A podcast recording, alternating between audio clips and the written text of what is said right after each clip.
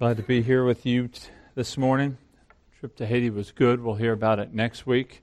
Very, very good trip. But as David introduced, uh, I'll be preaching about the life of uh, Charles Spurgeon uh, this morning, and it is a formidable task. I feel like I've been given a little U-Haul trailer up to a 10-bedroom mansion, and I'm supposed to move the stuff. There is a lot here, and I hope to get through it uh, clearly and quickly to give you kind of a, a full picture of his life. But I don't want to undertake this without seeking God's face right now. Would you join with me for grace?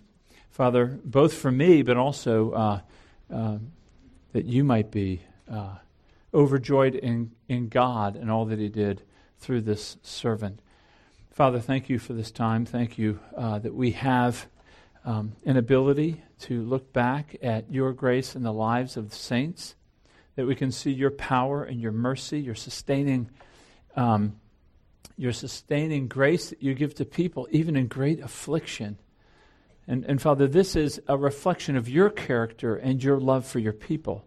And so, Father, may, the, may this life, which, uh, which was yours to give, and yours to empower, and yours to remove, may it encourage us. Not that we have to look like him, uh, but that we might find in you the same grace, the same power, the same mercy that you would pour into us that while it may look differently, it would still be glorifying to you and enjoyable to us. So uh, gird up our minds, Father, through the power of your Spirit, uh, that uh, this church might be built up, that they might progress in their faith, and that they would increase in their joy over Jesus Christ. Uh, and I pray this in the name of Jesus. Amen. So it's been uh, over six years that I've been doing this, uh, one, ser- one sermon on a saint every year.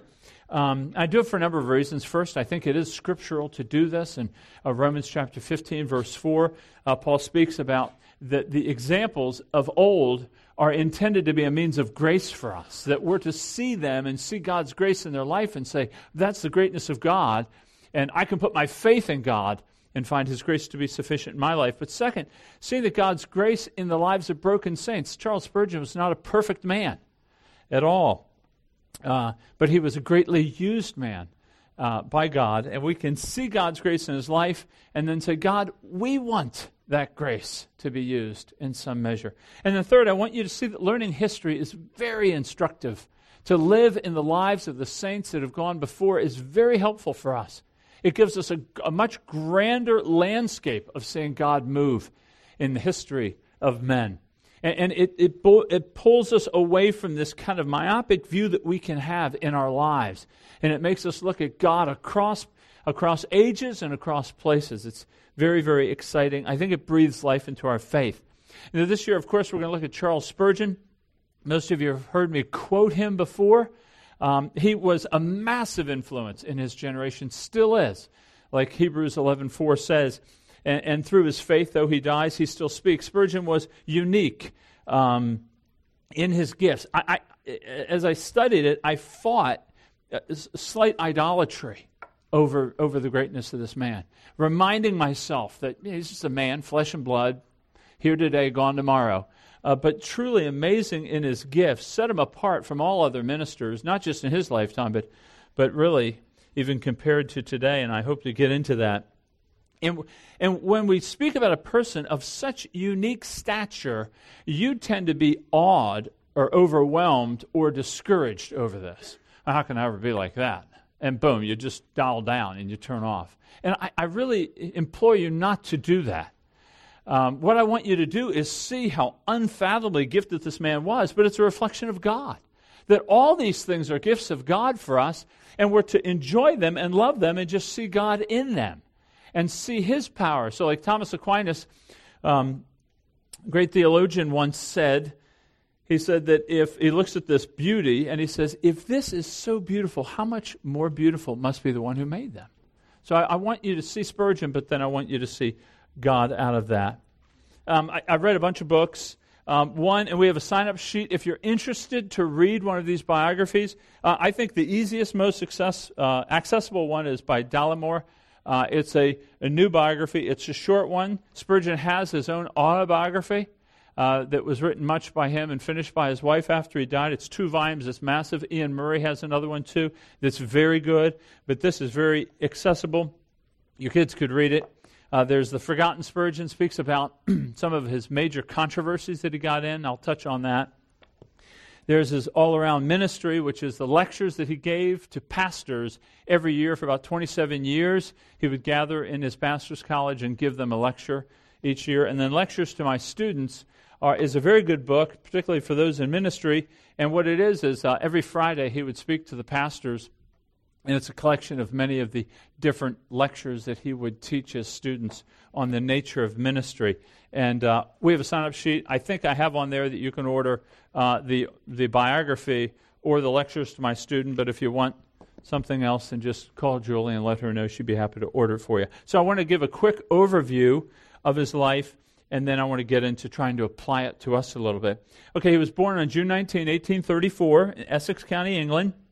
Well, he's called the greatest English preacher. He actually has roots in Northern Europe, and uh, his, his forebears were persecuted by the Duke of Avila, a Catholic persecution, and they immigrated to England for freedom of worship. And uh, here's, here's his take on it. He says, I would rather be descended from one who suffered for the faith than bear the blood of all the emperors in my veins. So he's referencing his, his lineage, and yet he's glad to have suffered for Christ. He was the firstborn in the home of a congregational minister. Within 14 months, uh, a, um, another child was born, and he was moved to his grandparents' house to care for him. And he, uh, in his grandfather's house, learned the scriptures well. It was a family steeped in the scriptures. He was a congregational minister, a respected man. He uh, was the object of love of his aunt, who taught him how to read and, and play. And, and um, early on, they noticed a deep love that Spurgeon had for books. He would be found hours looking through the pictures of John Bunyan's Pilgrim Progress, looking at the pictures in that book. In fact, by the age of six, he was reading it on his own. By nine or ten years of age, he was reading John Owen, uh, Flavel, Sibbs, Matthew Henry, these great Puritans. Kids can read theological books, maybe not at nine or ten. I haven't learned to read Owen yet, but I'm really striving for it now. And if you've read Owen, you know what I'm saying. It's unbelievably thick. But it was obviously a, a, home steeped in the Puritan teaching. Moving back with his parents when he was about five years of age, um, he had a deeply loving mother. And this is an encouragement to parents here. Uh, this is, she became the object of his prayers for salvation. Now listen to what she prayed. He says, I remember her on one occasion praying, now, Lord, if my children go on in their sins, that, that is huge, especially from hearing Luke teach us about Joel Osteen today. If my children go on in their sins, it will not be from ignorance that they perish, and my soul must bear a swift witness against them at the day of judgment, if they lay not hold of Christ. So the parent saw the child as being in sin, as a child, not just a cute little child. Spurgeon said, The thought of my mother bearing a swift witness against me pierced my conscience. How can I ever forget when she bowed her knee and with her arms about my neck prayed, Oh, that my son may live before thee? Wow, you'd think that would demoralize the child. And yet it brought deep conviction to him. Well, he received an, ed- er, an, education early on, but he was quickly seen as having unusual mental capacity. And there's only one time that he wasn't at the top of his class, it was when, and the teacher noticed that, that, uh, that Spurgeon began sliding in his grades. And it turned out that the slower students were given a place by the fireplace. And it was winter and it was cold. And so when the teacher reordered it and had the, the harder working students by the fireplace, his grades shot right back up. That was the only time he fell from his top spot. Uh, but his natural intelligence was unmatched, or it was not uh, it was parallel to his moral courage. While a boy, he learned of the grief of his grandfather over one of his church members. So the grandfather's a pastor. One of the church members begins to attend the pub and starting to live in very ungodly way.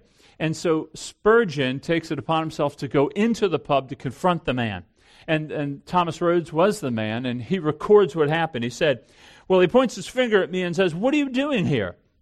Sitting with the ungodly, you, a member of of a church and breaking your pastor's heart? He goes, I'm ashamed of you.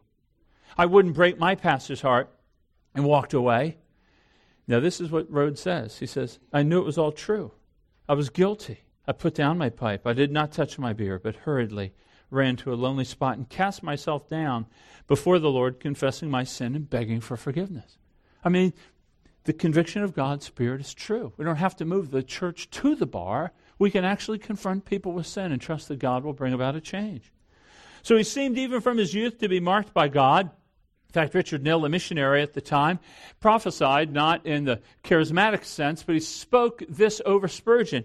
He said, One day this boy will preach the gospel to thousands at Rowland Hills Chapel, the largest dissenting church in London, which he would do years later.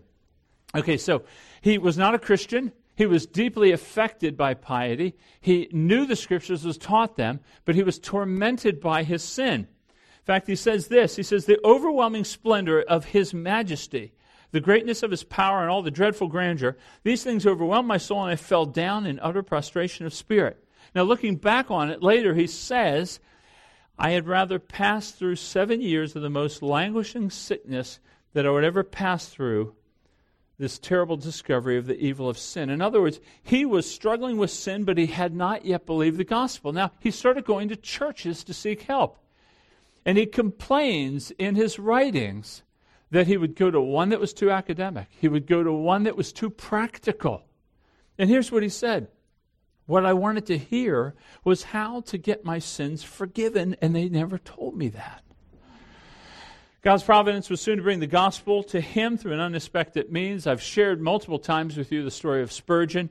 Uh, that there was a disease, an epidemic at school. He was sent home. Uh, he went and found a, a, a, church, an old primitive Methodist church. The pastor couldn't come because of the snow, and an old deacon just preached out of Isaiah 45 22. And I'll let you read the book. The story is fascinating, it's long, it's profound, and I've shared it with many of you before. But God moved on him with grace, and he saw his need for Christ and the forgiveness of sins through faith. The effect was amazing, much like the picture that he studied in the Pilgrim's Progress. You know, in Pilgrim's Progress, Christian, the main character, walks up to the cross and he believes Jesus, and this burden that he had been carrying falls off of him, and he stands up free and forgiven. The joy that we're supposed to have when we come to faith in Christ. And here's what he says after his conversion He says, Oh, how I loved my Savior Jesus. I would have given all I had for him. How I felt towards sinners that day. Lad that I was, I was. Uh, wanted to preach and tell sinners round what a dear Savior I had found. So this is Spurgeon kind of looking back at the joy he had. Immediately he joins a church. Now, he joins a Baptist church to the chagrin of his parents. In fact, he said, I've become a Baptist by reading the New Testament, especially in the Greek and was strengthened in my resolve by a perusal of the Church of England Catechism, which declares as necessary to baptism repentance and forsaking of sin. In other words, the Church of England said you need to forsake your sin, and yet they're baptizing infants. So, how does that work? That strengthened his resolve. But it was interesting. He asked his parents for permission to be baptized in a Baptist church. So his mother writes him and says, Ah, Charles, I often prayed the Lord to make you a Christian, but I never asked that you might become a Baptist. He responded, He says, Ah, mother, the Lord has answered your prayer with his usual bounty and has given you exceedingly abundantly above what you've asked or thought. he was a man of un, very, very quick wit. Okay, so after baptism, he moves to Cambridge for more education, quickly finds a church and is noticed for his speaking ability. And Mr. Vinter, a leader in that church, wanted to encourage this young man to preach. But he felt that a direct request to ask Spurgeon to try preaching he would refuse. So he adopted a different approach. He asked Spurgeon to go to Teversham, a, a town nearby, the following Sunday, explaining that a young man was going to preach there who was not much used to services, and he would much like the company of another man. So Spurgeon agreed to go with this young man. So they set off for the church. So on the way, Spurgeon says that he had hoped this young man's preaching would be blessed of God. Well, the companion was startled and cried out, I've never done such a thing in my life. You're the one who is to preach. I am to keep you company. Well, his first sermon at the age of 15 uh, was well received. In fact, not long following, he preached another church in Waterbeach, another small town, and they were overwhelmed. It was a cottage, it was just a small little group of people. Well, he pastored there. They called him at 17, and he pastored for two years Here's, here's what happened to the town. Okay, it started out with a handful of people, grew to 400.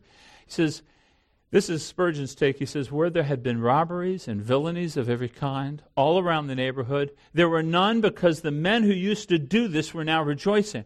I am not telling an exaggerated story, for it was my delight to labor for the Lord in that village. It was a pleasant thing to walk through that place where drunkenness had almost ceased, when debauchery in the case of many was dead, and when men and women went forth to labor with joyful hearts, singing the praises of the ever living God. I do testify to the praise of God's grace that it pleased the Lord to work wonders in our midst. He showed the power of Jesus' name and made me a witness of that gospel which can win souls, draw reluctant hearts, mold a fresh life, and conduct of sinful men.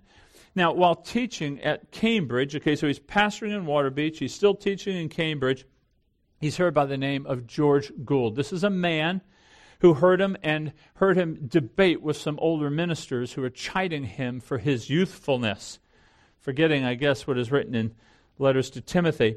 And so he tells this man only, a deacon at this New Park Street church in London. It is a famous church, a church of great renown, huge sanctuary, 1,200 people. It had pastors like John Gill and John Rippon and Keach, these men of great, great, uh, distinguished ministries.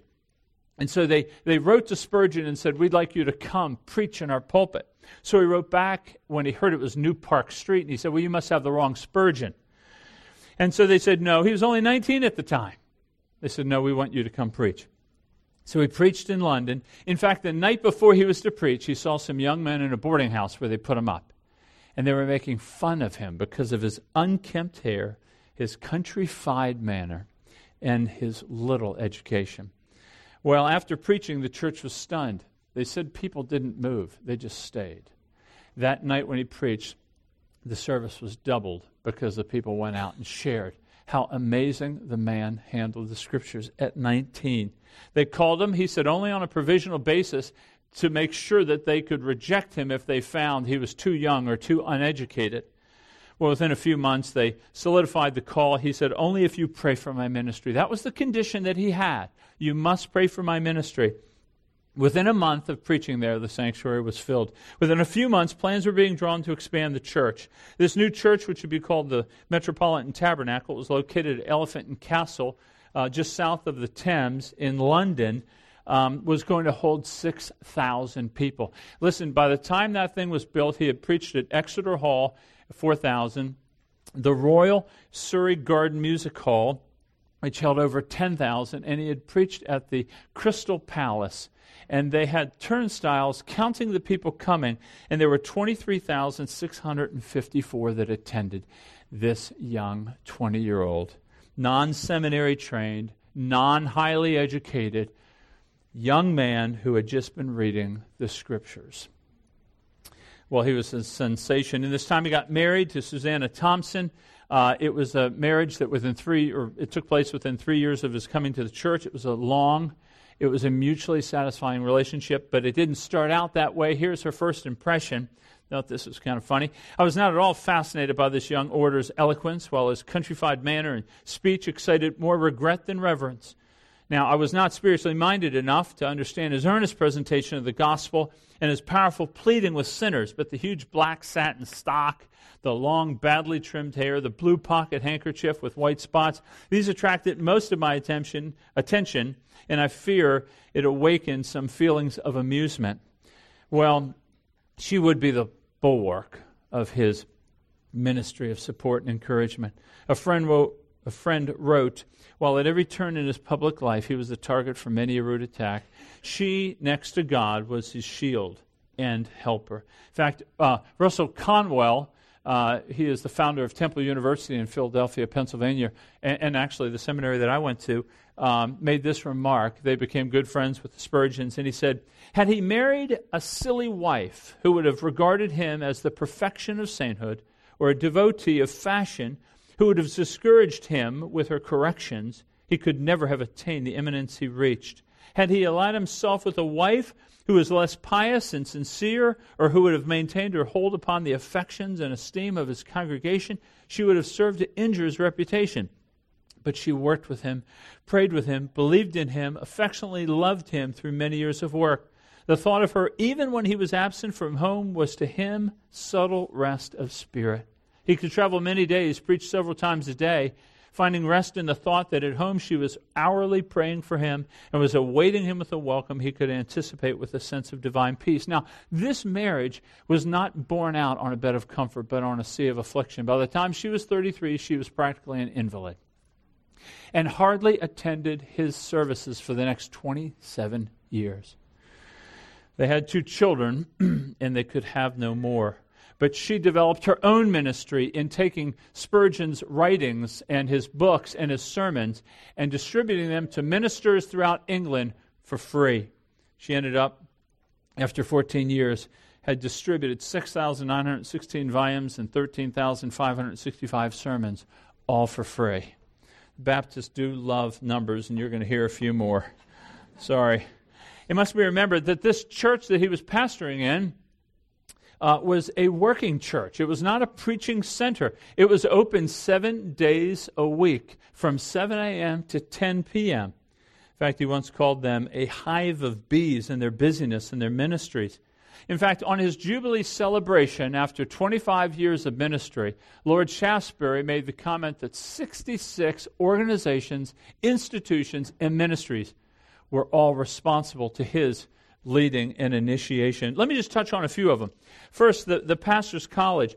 Spurgeon saw immediately the need for training men in a way different from the way it was taking place in England at the time. In the first year he was there, actually, he met a man by the name of Thomas Medhurst. And uh, he had little culture, he had poor clothing, and yet he had a strong call for God. He would not be accepted in any, any seminary at the time. When some of the congregation objected to Spurgeon spending this time with him training, uh, he interviewed the man, and here's what the man's reply was. Spurgeon was trying to find out was the call serious or not. And so Thomas Medhurst said, I must preach, sir, and I shall preach unless you cut off my head. And so at that point, Spurgeon felt that his call was acceptable and brought him into the first. He was the first student of the pastor's college. Ultimately, he would train over 900 ministers to preach the gospel. His intention was clear. It was not an educational institution, but a place to train men for ministry. It was only two years long. Uh, the goal was not turning out scholars. In fact, he wrote, Scholarship for its own sake was never sought, but to help men be efficient preachers has been and ever will be the sole aim of those concerned in its management. It now is still going on. There's a number of years it wasn't, but Dr. Peter Masters, now the pastor of Metropolitan Tabernacle, has a seminary training built after this all these years later. Spurgeon designed it to be within the church because he wanted these men to learn ministry in the church life, not as other institutions do training outside of church. It was free. Even clothes were given, pocket change, and Spurgeon bore it all himself to start this ministry up from the money that he was making from the selling of his sermons. They would be sold for a penny apiece. They are far they are worth far more than that. Um, but there was no graduations, no diplomas, uh, there was no examinations. But after 10 years, hundreds of men were trained, 20 churches planted. In fact, in less than 20 years, they recorded from the men that had been trained in this pastor's college, 39,000 people have been baptized through these ministers. Now, baptism for Spurgeon was a significant event, and there was a serious hill to climb before one would be baptized in terms of identifying true fruit, making sure conversion had truly taken place. He wasn't just worried about pastors, though. He opened up education in the church at night with over 200 people attending, free for those who were too poor. But he, another ministry, he built houses for widows, 17 of them actually and he would support them with food and clothing. In fact, on his 25th anniversary, he was given a gift of over 6,500 pounds, which was immense at the time. And uh, he gave it all back to the charities, and half of it went to support these widows. They also attached to that structure free schooling. There was no public education in Britain at the time. 400 students, blacks, whites, Jews, Catholics. He educated them all, these, these kids that had no education. Along that time, he started an orphanage. Um, in fact, this orphanage was unique. He didn't build barrack style orphanages like they were, but individual homes with a matron in each home to make it more like a home. It wasn't long before they had an infirmary with a gymnasium. They had playing fields. He even built a pool for them. It's a massive complex when you see pictures of it. And then he added a girls' home within 10 years. He, he started this organization called the Colporteurs. That's a, it's a French word for peddlers or sellers of books. And so what he did was he took men and he said, I'll pay you 40 pounds a year. You sell books and sermons to raise another 40 pounds a year. And let's get the gospel into the slums of London where the churches were not and into the rural areas where they couldn't afford to support a pastor. And in 1878, they had 94 colporteurs who made 926,290 visits getting the gospel into place. This man had an absolute heart for evangelism. Much more could be said about the sword and the trowel, his monthly magazine. But I want you to see the immensity of his workload. In fact, one time he confessed this. He said, No one living knows the toil and care I have to bear. I have to look after the orphanage, charge over a church with 4,000 members. Sometimes there are marriages, burials. There is a weekly sermon to be revised, the sword and the trowel to be edited. Besides all that, weekly average of 500 letters to be answered. The quill in the ink and back on the paper. He said by the end of the day, his hand would be swollen. He was writing so much. This, however, is only half my duty, for there are innumerable churches established by friends with the affairs of which I am closely connected, to say nothing of the cases of difficulty which are constantly referred to me. Now, he worked 18 hours a day, and uh, Lord Shaftesbury, at that Jubilee celebration of 25 years, said that the list of associations instituted by his genius and superintended by his care was more than enough to occupy the minds and hearts of 50 ordinary men. Now, I don't want you thinking it was just a poor delegator. I think he saw this as a theological call from God to do this. He says, People have said to me years ago, You will break your constitution down with preaching 10 times per week. That's what he did, and the like. Well, if I have done so, I'm glad of it. I would do it all the same again. If I had 50 constitutions, I would rejoice to break them down again in the service of Jesus Christ. Overcome the evil one and fight for the Lord while you can. You will never regret having done all that lies in you for our blessed Master and Savior. So he did this with the intention of I am being gifted by God and I want to do all that I can for his glory. Well, a remarkable facet of Spurgeon's, Spurgeon's ministry is that it never declined. It, it, it never, it never decreased as perhaps his health decreased. In fact, you're going to find as I go through some of the application that as the suffering increased, the ministry actually increased. Uh, he was calling for members at the end of his ministry there to skip Sunday evening service every three months to allow the unconverted to come. Uh, at, even at the end, there were a thousand people in his church who would be ministering on Sunday night through the church to different places. It, was, it really broke the 80 20 rule. But on June 7, 1891, uh, Spurgeon preaches his last sermon. Uh, he suffers much pain and sickness through June and July. And then he goes to France, southern France, by Nice. Uh, he would go there over the past 20 years just recuperating because of the dampness and the cold of London. Um, and he would die on January 31, uh, 1892, the age of 59. His body was taken back to England. 50,000 people paid their respects at his casket. Uh, there were so many that wanted to come to the funeral that they had to have five funeral services. Uh, this is what his wife recorded. I couldn't get through it yesterday. Got through it this morning. I'll try again right now. She wrote this I've traveled for now on life's journey, and having climbed one of the few remaining hills between earth and heaven, I stand a while on this vantage ground and look back across the country through which the Lord has led me. I can see two pilgrims treading the highway of life together, hand in heart, hand in hand, heart linked to heart. True, they had rivers to ford, mountains to cross, fierce enemies to fight, many dangers to go through, but their guide was watchful, their deliverer unfailing.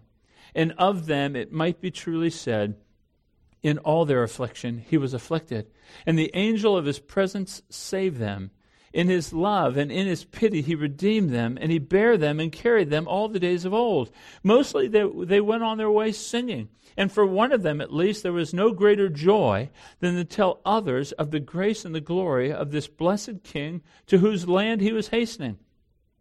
And while he thus spoke, the power of the Lord was seen, and the angels rejoiced over repenting sinners. But soon they came to a place in the road where the two ways met. And here, amidst the terrors of a storm, such as they had never before encountered, they parted company. The one being caught up to the invisible glory, and the other battered, bruised by the awful tempest, henceforth toiling along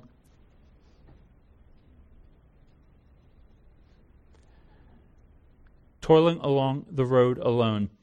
But the goodness and the mercy which for so many years had followed these two travelers did not leave the solitary one. Rather, did the tenderness of the Lord lead on softly and choose green pastures for the tired feet and still waters for the solace and refreshment of this trembling child. He gave, moreover, into her hands a solemn charge to help fellow pilgrims along the road therewith, filling her life with blessed interest and healing her own deep sorrow by giving her power to relive and comfort others. So, as, as I read this life of Spurgeon, I was just overwhelmed at just the production alone. I mean, the mind, and I thought, how can we even identify? Maybe I should have gone down the ladder a little bit to get somebody that we might be able to say. But some of that's pride in us. You know, we want to be able to kind of, we want to kind of get near them so we can be like them. And but then I started thinking about how God was demonstrated in his life, and I want to kind of pull that apart with you a little bit and just apply it. I want you to learn, and I want to learn from his life how to be used in such great measure. It won't look the same, and that's absolutely fine. But how can we be used greatly like Spurgeon does? And there's some, there's some principles I found in his life. Number one, that those greatly used of God for his kingdom have to be committed. Uh, a life like this doesn't happen by chance. It, it, doesn't happen without perseverance and determination. We don't win medals, we don't win medals, and we don't win awards by slothfulness and laziness and inconsistency. In fact, he often um, he confessed that he thought when he was converted, the devil would no longer deal with him. But he found quickly that the Christian life, as he said, was not a bed of flowery ease but it was a field of battle. It demands commitment, allegiance. Listen to his commitment after his conversion. He says, O great and unsearchable God, who knows my heart and tries all my ways, with humble dependence upon thy support of your Spirit, I yield myself up to thee as your own reasonable sacrifice. I return it to you. I would be forever, unreservedly, perpetually yours while I'm on earth. I will serve you and I may enjoy so that I may enjoy you and praise you forever. This is absolute commitment. Folks, check our commitment. We as the people of God, we don't have the giftings that this man may have had, but the call to be committed, to be unreservedly, perpetually his while on earth. He lived that out. He lived that out well. Are you committed? Have you committed? Is there fruit in your life bearing commitment? Is this a time that you can stop and consider, I have not been committed? Recommitting your life to God. But the second principle, besides commitment, is that those greatly used of God are often attended to with great trials. You know, his gifts are amazing. Let me just give you a few facts about his life that I haven't given yet. Uh, he preached to over 10 million people. His sermons sold between 2 and 300 million. In 1865, Spurgeon's sermons were selling 25,000 copies every week. That's bigger than any websites getting hit. 25,000 a week. They were waiting for these things to come off the press. His sermons collected fill 63 volumes, between 20 and 25 million words, the largest set of books by any single author in Christian history. He would preach 10 times a week. The church that he served took in over 14,400 members in his time there. It was the largest Baptist church in the entire world. He took one page of notes that he wrote on Saturday night into the pulpit and preached 140 words per minute for 40 minutes. It was all taken down shorthand. He would revise it on Monday, and it would be out by Thursday. His mind was extraordinary he would have eight thoughts in his mind at the same time. I know. How many do I have? Well, it's my secret. I once had three, but I tripped. And I hurt, my, I hurt myself. He would read six books a week. He remembered everything he read. He had a photographic memory. He was able to quote books without reference. There were no table of contents, there were no indices, there were no computer search engines, and he could reference them. His voice was considered almost angelic in terms of its control, ability to vacillate and be heard, even before audiences of 20,000 people. It was said that his voice was like the chime of a silver bell. He was, now, I will say this he was mid height, and he, as they said, had no angles, which I assume is like his body was more like a door. And that he grew a beard in his mid 30s, and they said it, it actually helped his appearance. So I think God gave him a lot of other gifts, maybe. he wasn't a showstopper.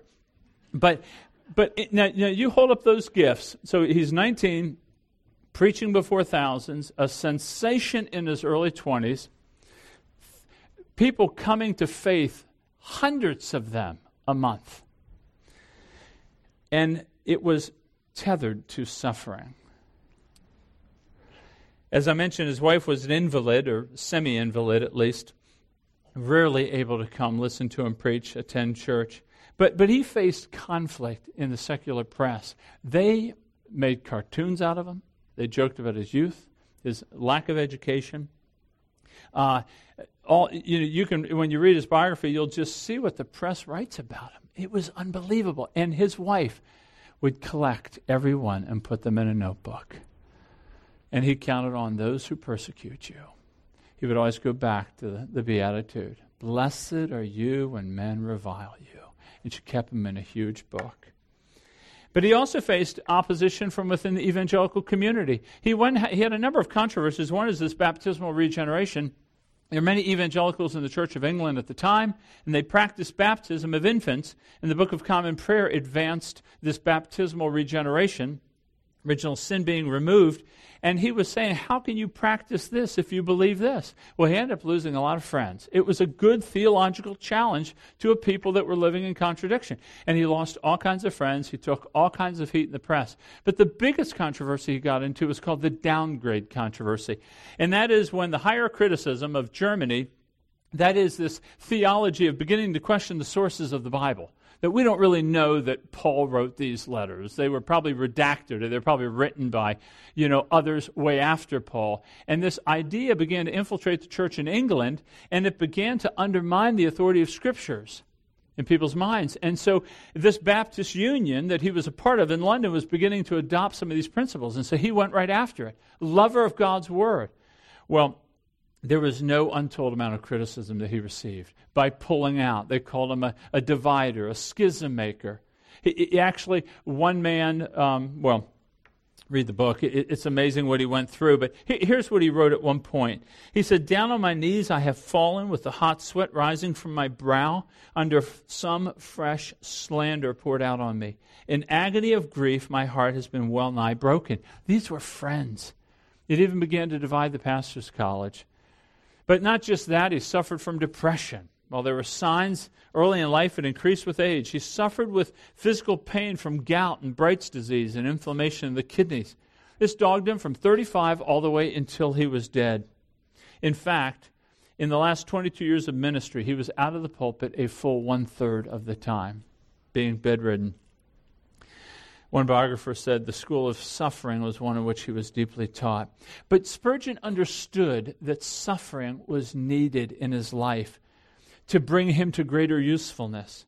In fact, he said that it helped keep him dependent with the gifts. Reminds me of Paul when Paul said in 2 Corinthians 12, so to keep me from becoming conceited because of the great um, because of the surpassing greatness of the revelations, a thorn was given me in the flesh, a messenger of Satan to harass me, to keep me from becoming conceited.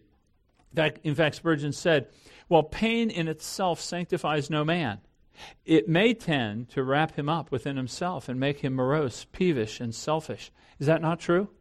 We can become absolutely self idolaters in our pain. But when God blesses it, then it will have more of a salutary effect of stifling, softening influence in our lives. He saw the benefit of the suffering that he endured. In fact, his ministry grew uh, when his pain increased. It, it, was not that he didn't ask why. It's not that he didn't struggle with it. In one sermon, he pleaded before God. In the midst of the sermon, he says, Thou art my father, and I am thy child. And thou, as a father, art tender and full of mercy. I could not bear to see my child suffer as thou makest me to suffer. And if I saw him as I am tormented, as I am now, I would do what I could to help him. Will you hide your face from me? My father, will you still lay a heavy hand and not give me a smile from your countenance? So there was struggle that he had with this. But, he, but his struggle with it didn't cause him to question the place of God in it. In fact, he said this He said, Fate is blind, but providence has eyes. He said, It would be a very sharp and trying experience to me to think that I have an affliction which God did not send, that I had a bitter cup that was not filled by his hand, or that my trials were never measured out by him, nor sent to me by his arrangement of their weight and quality. So he saw these things coming from God. People of God, high impact lives are often met with great adversity. We are not to look for this kind of suffering. But as suffering enters our life, we are not to question the sovereignty of God in the suffering, but we are to see, God, how are you using this to perfect and, and to prepare me to see Christ? God is sovereign over the flight of the bird, He's sovereign over the breath that we draw. We live and move and have our being in God. And that includes the suffering that comes into the life of the saint. So I bid you to not question the sovereignty of God. We can ask God why. We can ask God for grace. It is difficult. Many of you have suffered deeply in this place. But I would, as I compare my life and the suffering I've been through, his life is just littered with suffering. And yet he had such a high view of God. I bid you to follow that example. Uh, Thirdly, those greatly used of God, so those greatly used of God were committed, were embracing of sacrifice and suffering, but thirdly, were also to persevere in prayer. He was a great man of prayer. In fact, this, is a, this would be a classic example of it. So the church is growing large. He stands in front of them and says, Dear friends, we're a huge church. We should be doing more for the Lord in this great city. I want us tonight to ask Him to send us some new work. And if we need money to carry it on, let us pray that the means also will be sent. That's all he did. They prayed together that night. Within two days, he gets a letter from this widow, an Anglican clergyman, who was offering him 20,000 pounds to start an education and home for orphans. Now, she had never met Spurgeon, but she had asked her friend, another Anglican minister who is no friend of Spurgeon, what she should do with the money. And he said, Send it to Charles Spurgeon. He is a totally reliable public figure into whose hands you could place the money. Folks, that is the value of integrity. You live with integrity, and your enemies see that you're trustworthy. Well, after a few weeks, he visits her. She's in a modest home. So he says, Madam, we've come to call on you for the 200 pounds you've offered. She goes, 200? I said 20,000. He said, Oh, yes, you did put 20,000, but I was not sure whether a knot or two may have slipped in by mistake and thought I would be on the safe side. he tried to not accept the gift. He encouraged her to consider her family needs, being assured they were cared for. He even suggested um, to give it to George Mueller, who ran a very good orphanage in Bristol. And when she said no, he then accepted it and rejoiced that God is mighty in prayer. People of God, can we pray that prayer? Can we say we are a decent sized church? Can we not do some work in Raleigh that we're not currently doing? Can we not pray for the work and can we not pray for the, the means to do it? Or praying for those that are currently laboring among the Korean or the other ministries that we have. I mean, it's so simple. Spurgeon was known for just his simplicity. Just this simple faith that was yet profound. Okay, fourth, those greatly used of God for his kingdom have a deep love for the gospel of Jesus. Now, I want to combine this with a deep love for the lost souls that are around us. I want to combine the two. Okay, Spurgeon had love for Christ. That was clear. In fact, Mrs. Spurgeon records, he, he was preaching on a text His name shall endure forever that is Christ. And here's what she wrote It was the subject in which he reveled. It was his chief delight to exalt his glorious Savior. He seemed in that discourse to be pouring out his very soul and life in homage and adoration before his gracious King. He said over and over, Let my name perish, but let Christ's name last forever. Jesus, crown him Lord of all. In fact, he'd tell his students, above all, feed the flame with intimate fellowship of Christ. No man was ever cold in heart who lived with Christ. So he's saying, people of God, there is a, there is a command, there is a privilege that we are to meditate, think on, consider, just dwell upon this idea of Christ and Him crucified for us, now reigning at the right hand of God, far above rule, authority, power, and dominion for the church. That's for us. But then he had a deep earnestness for souls. In, fact, he was an, an unabashed Calvinist. He loved Calvinism. He said Calvinism is the gospel. He didn't say the gospel is Calvinism. Gospel is greater than that. But Calvinism is the gospel.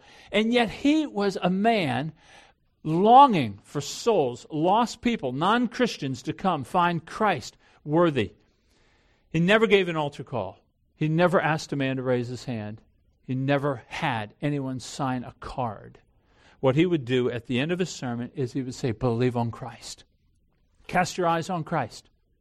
And then Tuesday afternoon, he'd be in his office to handle inquirers. And they said his office was never empty. People would come seeking to know about this Christ. And God rewarded this faith with thousands of souls. Even today, people report being converted by reading his sermons.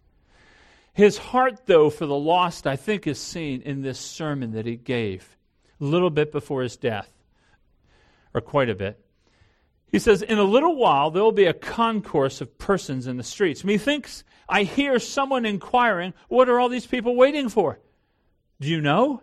Well, he is to be buried today. And who is that? Well, it is Spurgeon. What?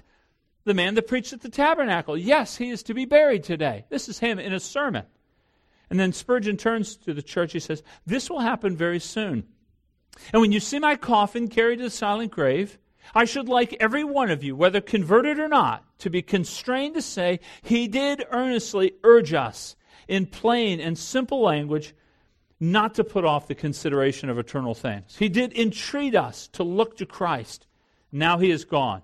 Our blood is not at His door if we perish. This has been a great challenge to me personally the, the idea, even as, as Luke was getting out with Joel Osteen, you know, in modern evangelicalism, we have diluted the gospel to remove sin. Jesus is good for you. It's a therapeutic evangelism, it's to help you live your life. That many pastors are now just simply um, a watered down Christian counselor helping you just get along in life better and be happy. And, and Spurgeon was moved, and I think, I think the defining mark of his ministry is he was so overwhelmed with the nature of sin that when Christ delivered him of sin, he had nothing but love for the Savior. But if you don't know sin, if you haven't been, many of us perhaps have come through this therapeutic evangelism. If you don't know the sin from which you've been drawn, then there's going to be a corresponding decrease in the love that you have for the one that's drawn you from the sin. I think about Luke 7 and the woman uh, the woman, that, that prostitute, the filthy woman that came up behind Jesus while he was eating with Simon the Pharisee, and, and, and he is, and just, she's pouring out tears upon his feet and wiping his feet with her hair. She's so overwhelmed with the forgiveness that she's received because she saw the train wreck of her life and what she's been delivered from. That she went away rejoicing. Many people today come to Christ, and they're just glad they got that covered and that taken care of. I won't have to go to hell now. And so I would just ask you to consider that in your own soul right now. Do you understand the profound nature of sin in your life that you have been delivered from? Do you see that? And does it not well up within you a profound love for Christ and all that He has done for us to leave the realms of glory, to take upon flesh, to live this perfect life that we could never live, to bear upon Himself our sin? To suffer, die, be raised, that by faith in Christ we are delivered from our sin forever and will live with Him and enjoy Him. Perfect communion with God because of the work of Christ on our behalf. My prayer is that you would simply be a little more overwhelmed with the grace of God through the life of this man. Let me pray for us, and then I'll call the elders and the servers forward for communion. Father, um, may we not be wowed and over uh, infatuated with his life, but with the God of whom he was so overwhelmed and wild with. Father, would you give us uh, a renewed vision? You'd stir up, you'd awaken interest in our soul over Christ and all that he has done for us. Spurgeon never lost his love for Christ. May we increase. Would you inflame our hearts with a true recognition of the depravity over which you have delivered us? May we find Christ to be worthy of our entire lives? Would you draw us to a deeper commitment? Would you give us grace to walk in sacrifice and suffering in greater measure? Would you give us a greater concern for the lost around us? Father, what does it mean that they will never see your face and enjoy a perfect communion with you? Help us in this measure, Father, so that you would be glorified in our lives and that we would over, be overjoyed when we see you. We pray this in the name of Jesus. Amen.